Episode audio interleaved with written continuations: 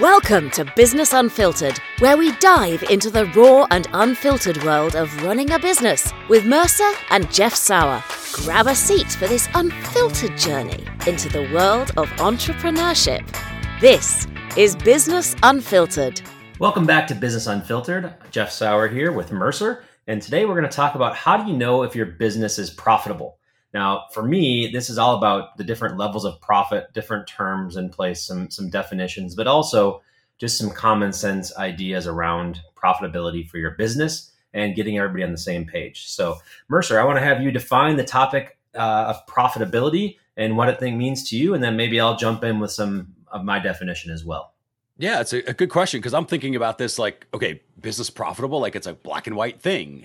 Why are we having an entire topic about this? It's either profitable or it's not. It should be pretty basic. But to your point, there's net profit, there's gross profit. There's a lot of companies who I think about their profit as their main KPI, and it's not actually profit. It's more like revenue or users or annual recurring revenue or whatever their sort of key metric is. And they're treating it like that profit number. But at the end of the day, for me, profit is just it's a value exchange. It's what we as an organization are producing in value in exchange for the value that our customers hold, which is typically going to be some sort of, a currency that we're exchanging. So buying membership products or services or anything like that. So I'm always sort of measuring it by how much is left over in that value equation. So it's going to cost me a certain amount to produce everything.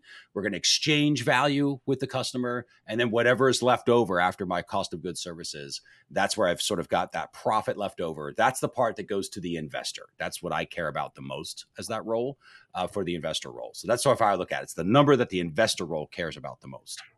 Love it. Yeah. You mentioned a few terms that are good ones. And I was thinking of some more terms like margin. There's terms like tax profit or profit from a tax perspective. There's profit from, what you report on at the end of the year. There's profit, the money you take home. There's all kinds of different things to look at. And so as we unpack this, I think we're going to discover a few different strategies and a few different ideas here.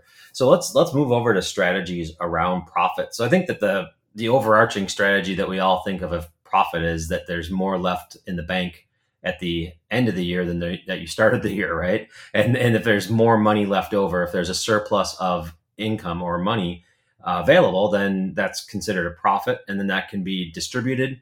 It can be reinvested in the business, but it's basically your war chest of things you can work with, right?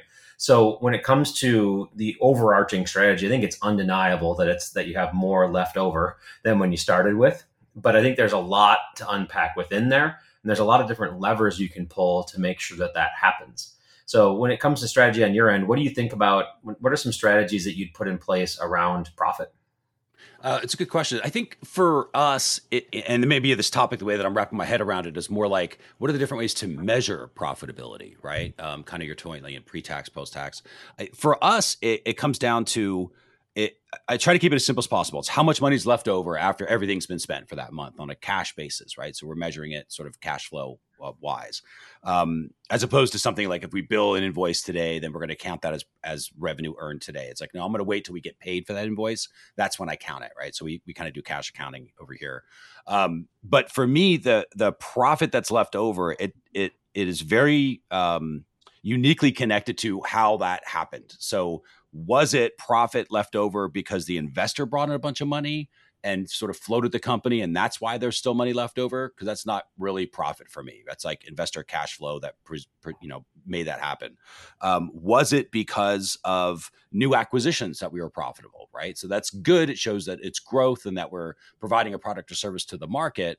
And then how much of that profit came in from the recurring stuff? In other words, how well we're taking care of our customers and getting them to come back and rebill, right? And keep that retention going, which means that we're keeping our original promise to those customers as well. So I'm kind of looking at like different stages of where the money's coming from, where the revenue obviously is where we're measuring it at that point. And then how much of that is trickling down into profit. That's one of the main strategies that we use. And I think, to be honest, I got that from Keith Cunningham years ago from either the Road Less Stupid or, Business Blueprint. One of the books he wrote was similar to that, where he talked about like just different types of cash that are coming in. And it's important to make sure that you're aware of those because just because you got the money doesn't mean you got it the right way. That's going to be sustainable for growth or stability. Yeah, I like that a lot. And that's definitely I think it's a giving words to something that may be unspoken for a lot of people's business. And that is, some months you do end up with more money and some months you end up with way less money. And it's hard to break down why that's happening. So I call it like the lumpy revenue trap, where you might, if you're a service provider, the feast or famine nature is you might have all your contracts hit that people pay you at the same time. So you'll have a big surplus one month, and then the next month you're still busy, you're working on things, but you don't have as much money coming in. And that can be really difficult because people want to get paid on a biweekly basis or the twice a month basis, right? So the people who work for you need to get paid, and you need to get the money coming in. And unless you have some kind of surplus in the bank over an extended period of time, you won't be able to afford to pay people, right? So a lot of the times, actually the funny thing is people will stunt the growth of their business because they're afraid of having to make payroll or pay people. But I think the answer is developing some kind of margin or some kind of surplus on every project you sell, so it will even out over time. And so I think a strategy for me is the main strategy for profit for me is margins. And that is making sure that any project you sell has profit baked into it. And so there's a book called Profit First that a lot of people, I actually don't subscribe to it exactly, but the concept is sound, right? So the concept is that you should make sure that I call it price for profit. Every single project you sell, you need to mark up a certain amount so that you are building in profit. My recommended amount is between 200% and 300%. And so if it costs me $1,000 to do a project, then I would want to charge $4,000 for it if I can get that amount, right? If I can, I would be happy or very happy with 4,000, I'd accept 3,000. But if it takes me $1,000 to do something, I'm not selling it for $2,000. I'm definitely not selling it for $1,000 because there's no ability for margin, profit, error, no rounding errors that happen if you do it that way. And so a lot of times my strategy to protect and to get to be profitable, similar to you, it's that you, before you even sell a project or as you're selling a project, make sure that you create enough of a gap between what it costs you and what you're going to make so that there's money, you're guaranteed to have money left over at the end of the day. Yeah, that makes a lot of sense. And I think that is a miss, not pre-planning profit kind of as a cost in a way, right? Like, and it's going to cost me X amount in profit for this. And I need to add that to my pricing. I think that makes a lot of sense.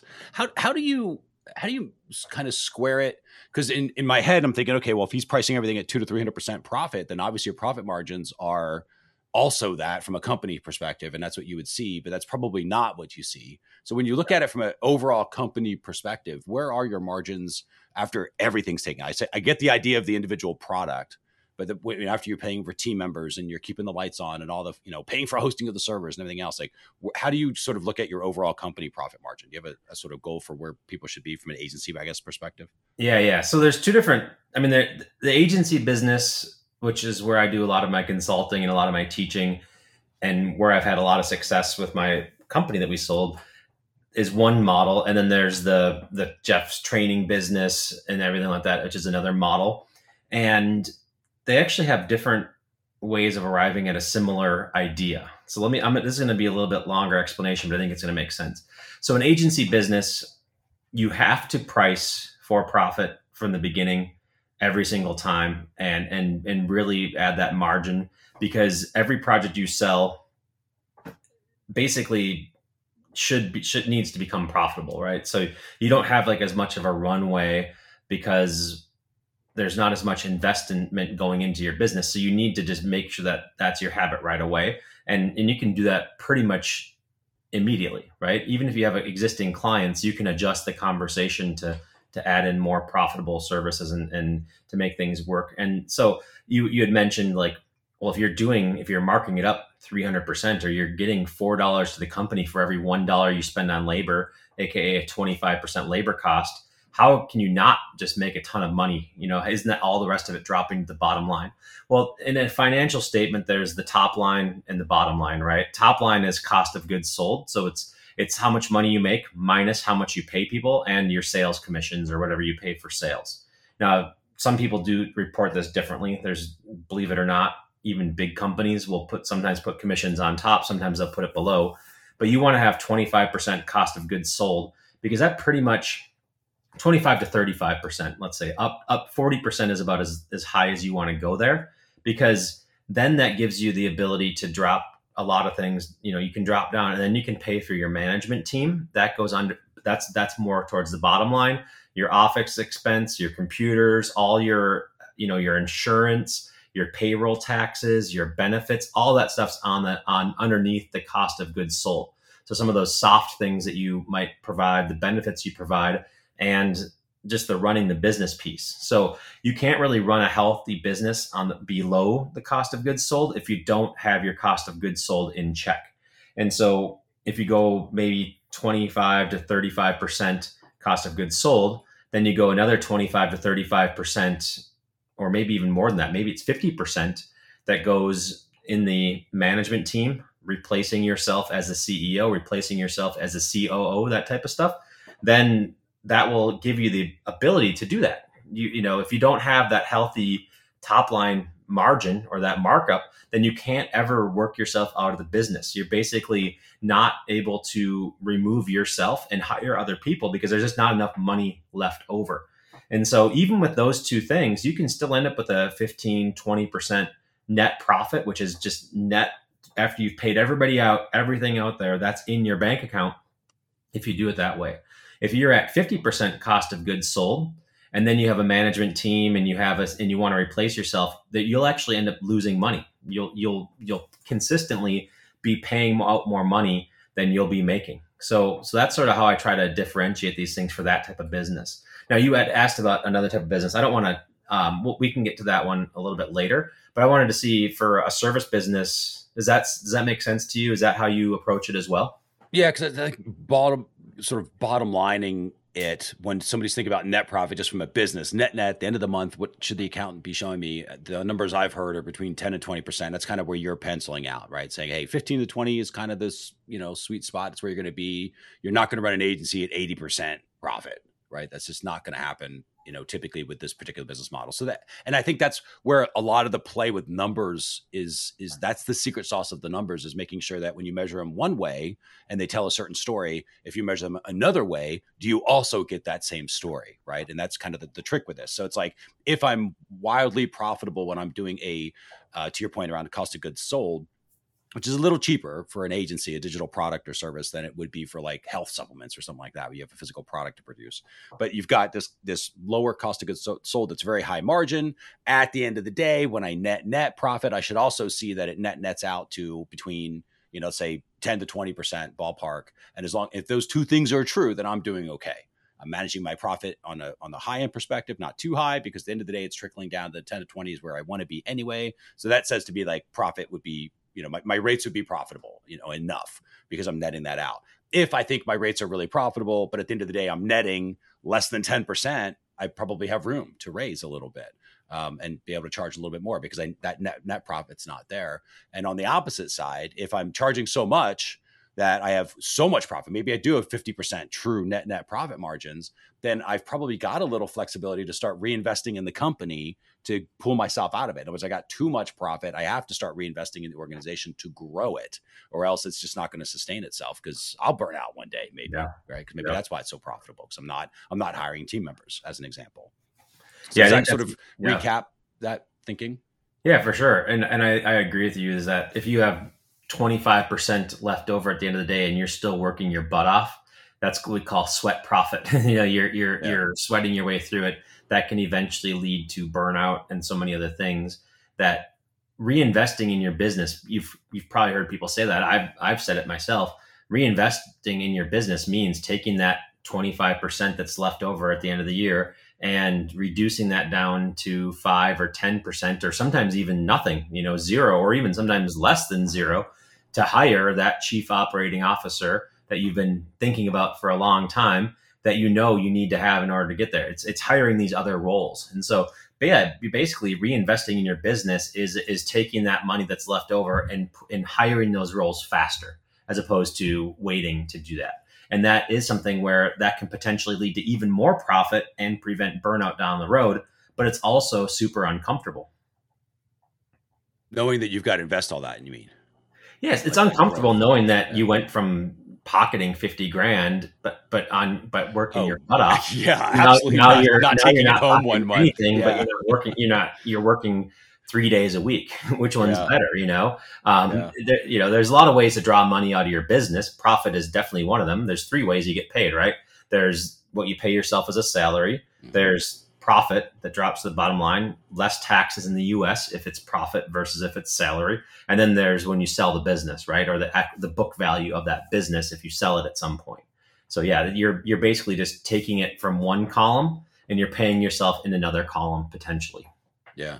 Yeah, that makes a lot of sense. And I like, how else are you using the profit number? Because I think a lot of individuals think about profit like, and I used to as well. So I get it, where it's kind of like, okay, you get this thing from your bookkeeper or your accountant once a month. That's like your QuickBooks export that says, okay, here's the bottom line. You have negative 6,000 or you had positive 6,000. And you sort of go like, okay, positive means win, negative means, okay, maybe next month it'll be better. And you sort of move it on. And that's about the equivalent of thought that I think a lot of entrepreneurs give that number, because it doesn't feel like it means anything as much from an accountant, because it's not your bank account, right? The bank account has all the cash in it. That's what you're working with day to day. And you've got this sort of miscellaneous profit number. One of the things I think we mentioned, but just to reiterate, is I think that's a mistake, right? Just to call that out, is like, just, it's a mistake to see that number and be like, oh, it's some sort of mental scorecard and you sort of move on and that's it. The trick to that is it the right percentage of profit that it's supposed to be? Match in other words, when it came to your forecast, is that what you thought your profit was supposed to be? So having that idea of forecasting it out, number one, I think is pretty important, because a lot of companies don't.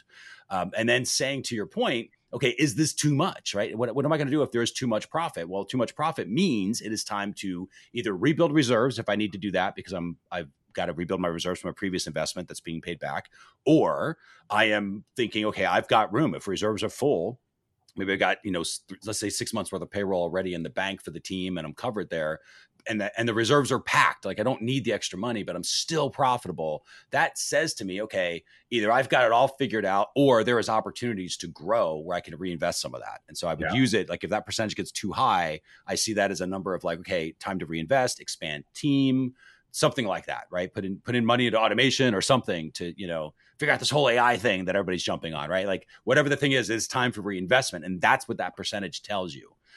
Versus if you are, if you're lower, consistently lower, then let's say that 10% mark, if that's your minimum net, and you're not that profitable and you're not getting that number, then either you might have to look at reducing expenses to get to there, or figuring out how to charge more, right? Yeah. Or change your products and services to, if that's going to be, there's no right answer for all things, right? It depends, but that number, just that fact that that profit number and where you wanted it to be, sort of tells you what to do next if you allow it. Is that kind of how you think about it?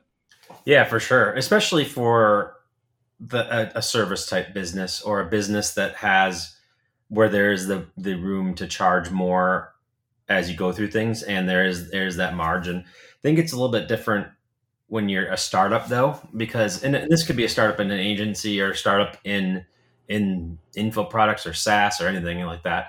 I think that for a startup, there's a certain amount of infrastructure that you need to have at some point. And so you're deciding, do you want to buy that infrastructure sooner or later? And the other thing that's hard is that you need like a minimum amount in order to turn a profit. So if you're trying to have a $10 million company, you probably need to have $5 million worth of salaries in order to get to be a $10 million company. And it's like, do you want to do those things one by one, AKA bootstrap, as the money comes in? Yeah. Will the money come in if you don't have those roles? Or do you want to just say, I'm investing in, I'm giving equity, or I'm investing in people in order to have that $10 million company? The companies that invest ahead of the curve are usually the ones that grow faster. They're also the ones that are the least profitable in the short term, and they have the biggest margins long term. That's why people love software as a service, because it's such a high margin business. It's all the money goes into creating it and a little bit of money into maintaining it. But then once people are on that model and they keep on renewing, or they're on a subscription, they just keep on going on for a long time. So the margins are all later. Agencies don't quite work that way, because you need to keep on selling new projects. Very few people are on an indefinite retainer. The other thing that's hard to decouple for a business owner is just that we talk about profit, we talk about margins, we talk about expenses. In the agency world, expenses are people. People are your number one expense. And so it's not like, you know, if you're like, hey, if I just pull these levers, I add it to my bottom line, I add a bunch of money to there. Well, it's actually pulling the lever means paying John less and asking John to take a pay cut so you can get it to your bottom line. It's almost like an either or type thing, which is often hard to navigate. It's like, it's not like you're just cutting costs, you're cutting people costs. And these exactly are real people you've been working with. Do you want team continuity? If you have a bad month, do you pull the trigger on getting rid of somebody who's been with you for 3 years? Or do you just power through it and say, okay, well, we're going to have to fix this thing, right? The ones who which is why reserves are so important. Exactly. Yeah, reserves have the ebb and flow. So I'm just curious, do you think of, you know, when we think about profit, I think people are, especially in the agency world, are a big part of it. How much do you think is an acceptable way to invest in these things? Like, how much do you like to invest there versus protect the profit? And has that changed for you over time? Some years are you like, yeah, I want profit. Some years you're like, I want growth. Do you distinguish between those things? It's another good question. Cause I've made mistakes where I think I get caught up in growth for growth's sake. Because that's sort of what you hear about, right? When you're on watching CNBC, everyone's like, grow, grow, grow. But there's so many companies, brand name companies that you and I have made more money than they have to date, right? Yeah. Where they're going to go away. Like they're zombie companies. They don't produce value. The marketplace isn't rewarding them. And one day that investor's going to get tired of funding them and shut the whole thing down, right? It'll be sold for parts. So I think a lot of organizations are like that. When I got caught up in it, you know, it was recently, it was like last year where we were go, go, go, we have to grow, grow, grow. And we hit a certain percentage of our revenue. We did grow. We grew substantially last year.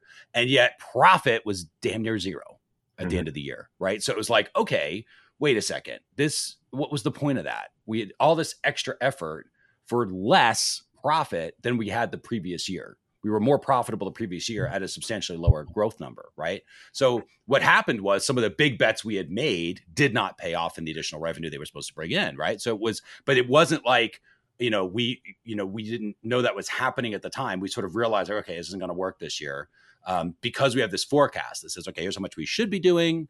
Did we do this, right? Is it growing to the revenue amount that it needs to be fast enough? It's not. Okay, we can, do an about face or change throughout the year. But it's because we had those forecasts. The one thing that I think we do a little different is we only do retainers. I don't work with projects. So whenever we do ours, we do think about them like in that first little, let's say the 90-day bit, they're not super profitable for us because we're putting so much effort into the foundational aspects of building that relationship with the client. But it's for that case that our client's going to be with us for 10 years, right? So we just work up this long-term retention play. And obviously pretty quickly after that first 90 days, it becomes exponentially more profitable working with the client over term, right? Because you're not having to do as much. You've got the relationship there. You're just sort of keeping the plate spinning versus something else. Like that stuff's been great. So that's worked really well for us. But so in the beginning, we might lose a few, dollars net paying team members for all the hours they're putting into it. If I was paying them per hour and penciling it out like that, but look at the year-long project, substantially profitable. Yeah. So we've used it for that reason. It's worked pretty well. And like I said, we just put in the no projects rule because we can. This is our business model. We're not built for it. So we'll farm that work to other people who are, because there's lots of other people who will do projects, which I think is fine. Yeah. We started the same way, Yeah. But that's sort of how we manage it. Yeah, I like that. I mean, so it's funny. I advise and to a certain similar, but also a little bit different, but it's the same outcome. So this is a similar way to get the same out or a different way to get the same outcome. And that is everything is front loaded, no doubt about it. If you want to keep a client, if you can keep them past the first 90 days and keep them happy and everything's smooth, they'll last for a lot longer than 90 days, right? They'll last for years potentially. If you just only want the thrill of the chase and you don't spend any money on onboarding or you staff it like that first month fee, then it's like over, right? But the goal of a better business model is retainer consistency of revenue, because with a retainer, you can retain your team. So they retain you as their service provider, you retain your team. And now you can say, okay, you get 8 accounts to this person that's on your team. Each account gets paid this much. I'm getting the margin on it and I've just paid for you. So it gives you a lot of that stability around paying people consistently, which is awesome. Which makes it easier to predict profitability. Exactly. Right? Because there is that consistency. You don't have the ups and downs of the project work. So it's a lot easier for us to be able to. I mean, a big part of predicting profitability and staffing is revenue projections, which you talked about. I mean, we all do, like a mature business does revenue projections. A really mature business is good at revenue projections. A lot of us are pretty terrible at it, or we think we're good at it, but just things change so much, right? Like, and that's all right. I'll admit it too. But then there's the, so that's the investment on retainers and everything like that. But one thing I do a little bit differently, and I advise, and it's worked well for my agency, is doing a project at the beginning that's more of a strategy project or the road mapping or something that's discrete that they can take it or leave it, but that gives you a chance to work with them. You charge maybe a little bit more than your retainer amount, but you separate that one because a lot of people don't really want to do a year commitment with you or a long-term commitment. So saying, hey, you're going to go on a retainer, it's only a monthly charge, but you have to commit to a year. Maybe that works, maybe it doesn't work in the marketplace. But if it doesn't work, then another way to do it is we sell a strategy project. And then once that's being delivered, the answer to implement that strategy is your retainer.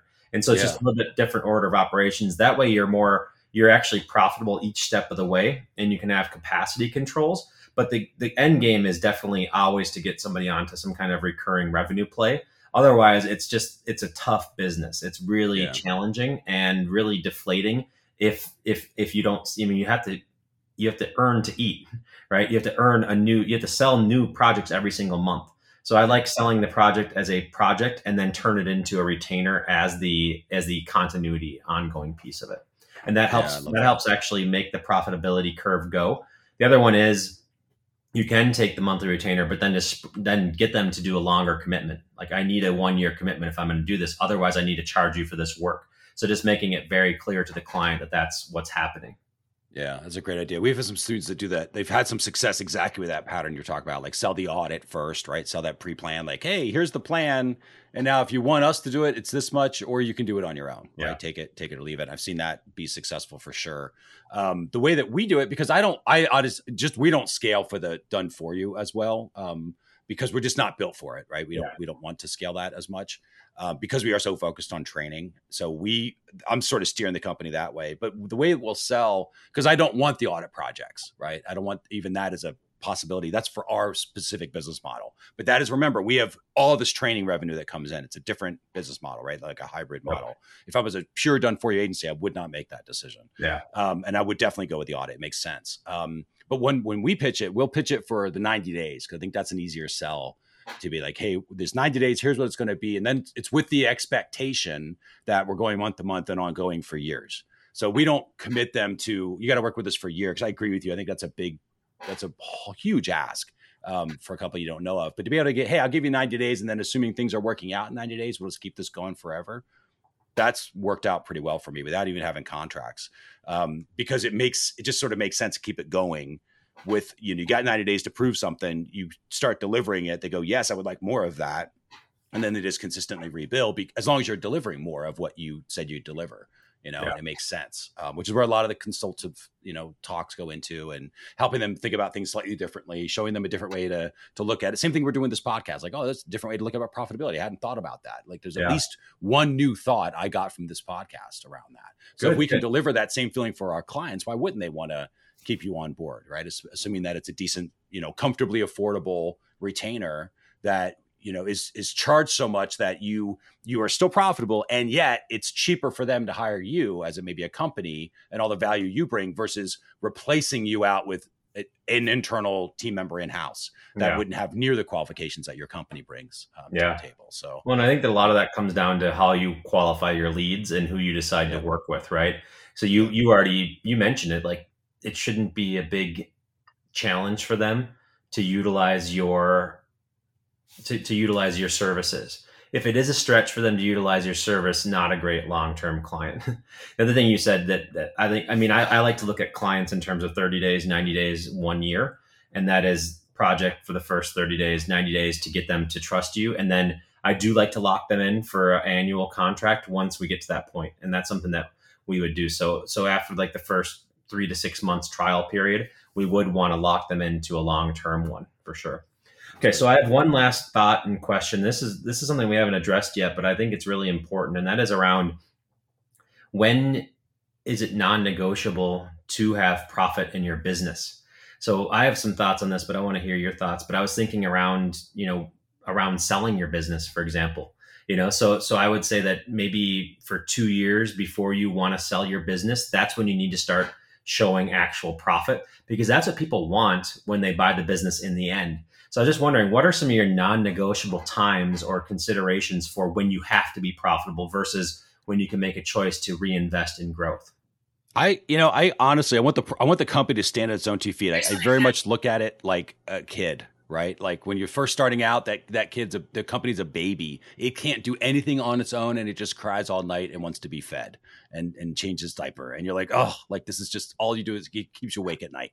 And then it becomes a toddler where it can sort of find its own little Cheerios here and there, but you sort of got to make sure the Cheerios are there, a little more high maintenance. Then it gets a little older and it can start feeding itself. And then eventually it can move into adulthood.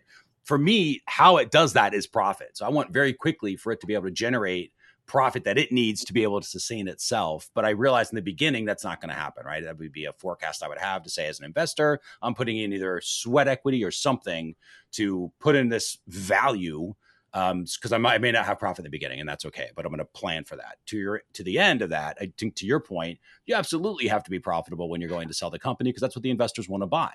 That's literally what they're buying is your little money tree. It's why I like a business. I think it's the closest thing there is to that mythical money tree, but they're buying your money tree that you've pruned and you've fertilized and you've done everything you can to make sustainable and spit out a certain amount of fruit. In other words, profit for that person who owns that tree, right? As long as they maintain it the same way that you've been doing it. So that's sort of where the investors come in. I think it makes a ton of sense to do that. I think it's also hilarious where you get a lot of the SaaS style companies that just change the definition of profit and make up accounting terms for like, oh, we're profitable if you look at, if you don't count all of our expenses as actual expenses, and I see them reworking. And I was like that at that point, like those are the dead companies. I would feel so bad as an investor. But I digress. But that's how I look at it. I think I'm 100% with you. Like profit is so much more important when you're going to sell, because it's the number and it's going to give you your valuation, especially when compared to the revenue. And the type of profit I think is also something that how much of that is recurring, that's set up, that's pre-billed, that you, to your point, under contract, right? Something that you've got like, this is a little more stable revenue coming in, because that profit is going to be more stable, which is going to give you a better annual return, presumably on your multiples that you're getting for the company, right? So it's that twofold. It's where is it profit? Where is it useful? Of course, at the end when I go to sell it, but it's the type of profit that I care the most about, because that's going to give me my highest multiple for that. In the beginning, not so much, as long as it's for a short period of time. But at the end of the day, the company has to stand on its own two feet. And if it's not profitable, it's not standing on its own two feet. And my job is to figure out why, as its parent, right? To go, why is it not walking on its own? It should be right now. Why is it not talking on its own? It should be right now. How do I get this company up off its feet without having to rely on, let's say, my sweat equity? Because I think a lot of freelancers are caught up in that, where they just put in so much time that if you penciled yourself per hour, you realize you're making 30% of minimum wage probably. Mm-hmm. But because we're freelancing, we're kind of like, oh, I like the work. It's fine. And you don't think about it like that. But you should realize like, wow, I'm wildly unprofitable right now, and then start charging more. You're like, this is just mathematically how it has to work.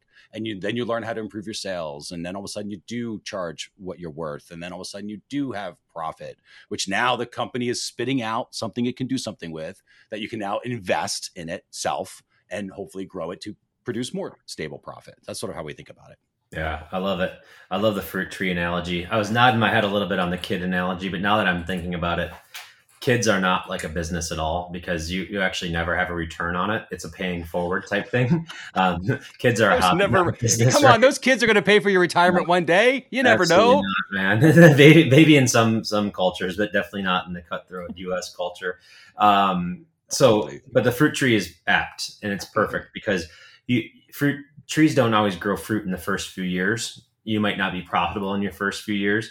Then eventually you can choose, do you want to have an orchard? Do you want to have one really fruitful tree? Do you want to prune it so it's easier to pick, which is sort of reinvesting in operations and making it so it's, it's about time to market a lot of times. And so, yeah, you basically can choose how you want to raise this orchard. Do you want a single tree? Do you want an orchard? What do you do with storage throughout the year? I wrote a newsletter on this. I call it the low hanging fruit flies. because low-hanging fruit leads to fruit flies. And you know, if you don't pick it at the exact right time, so the better thing to do is to become a farmer. But anyway, I digress. So that analogy hits home for me for sure. I've already written about it, and maybe I'll put that in the notes to this episode. But I think we think about it in a similar way. It's interesting. Like, one of the things that I don't always do in my own business, I don't always practice what I preach, is holding it to a monthly profit versus more thinking about, am I going to where I want to go? So focusing less on, did I win this month, and more of like, am I winning the overall perspective? But I think that taking that approach to, did I win this month, will lead to winning the year more, and winning the year more will lead to getting the results you're looking for. So I think that being a little bit more discerning on that area is probably a good idea. So that my final thought on this is that I think I've learned something on this one as well. And definitely just hearing how you think about it makes my experience and my perspective even more balanced. So I think this is a good, healthy conversation. Do you have any final thoughts, Mercer, on this topic? No, I think other than what we covered is just, you know, for those of you listening, just start figuring out what your profit percentage is. I think that's a really important thing from a net perspective. Also figure it out on the front end of when you're offering that product. What is that individual product, to Jeff's point, around cost of goods sold, and where's that percentage? And, you know, are those two things tying, are they working out where you're getting the percentages that you need? And if not, it sort of does direct you to where you need to raise rates, or maybe invest in your team or something else. So take advantage of that. And that'd be my final thoughts. Excellent. Well, thanks, Mercer. And thanks, everybody, for listening to another episode of the Business Unfiltered podcast. And that's a wrap for today's episode of Business Unfiltered with your hosts, Mercer and Jeff Sauer. Be sure to subscribe, leave us a review, and tell a friend what you've learned today. Want to connect? Visit us at businessunfiltered.fm. This has been Business Unfiltered, always unapologetically honest.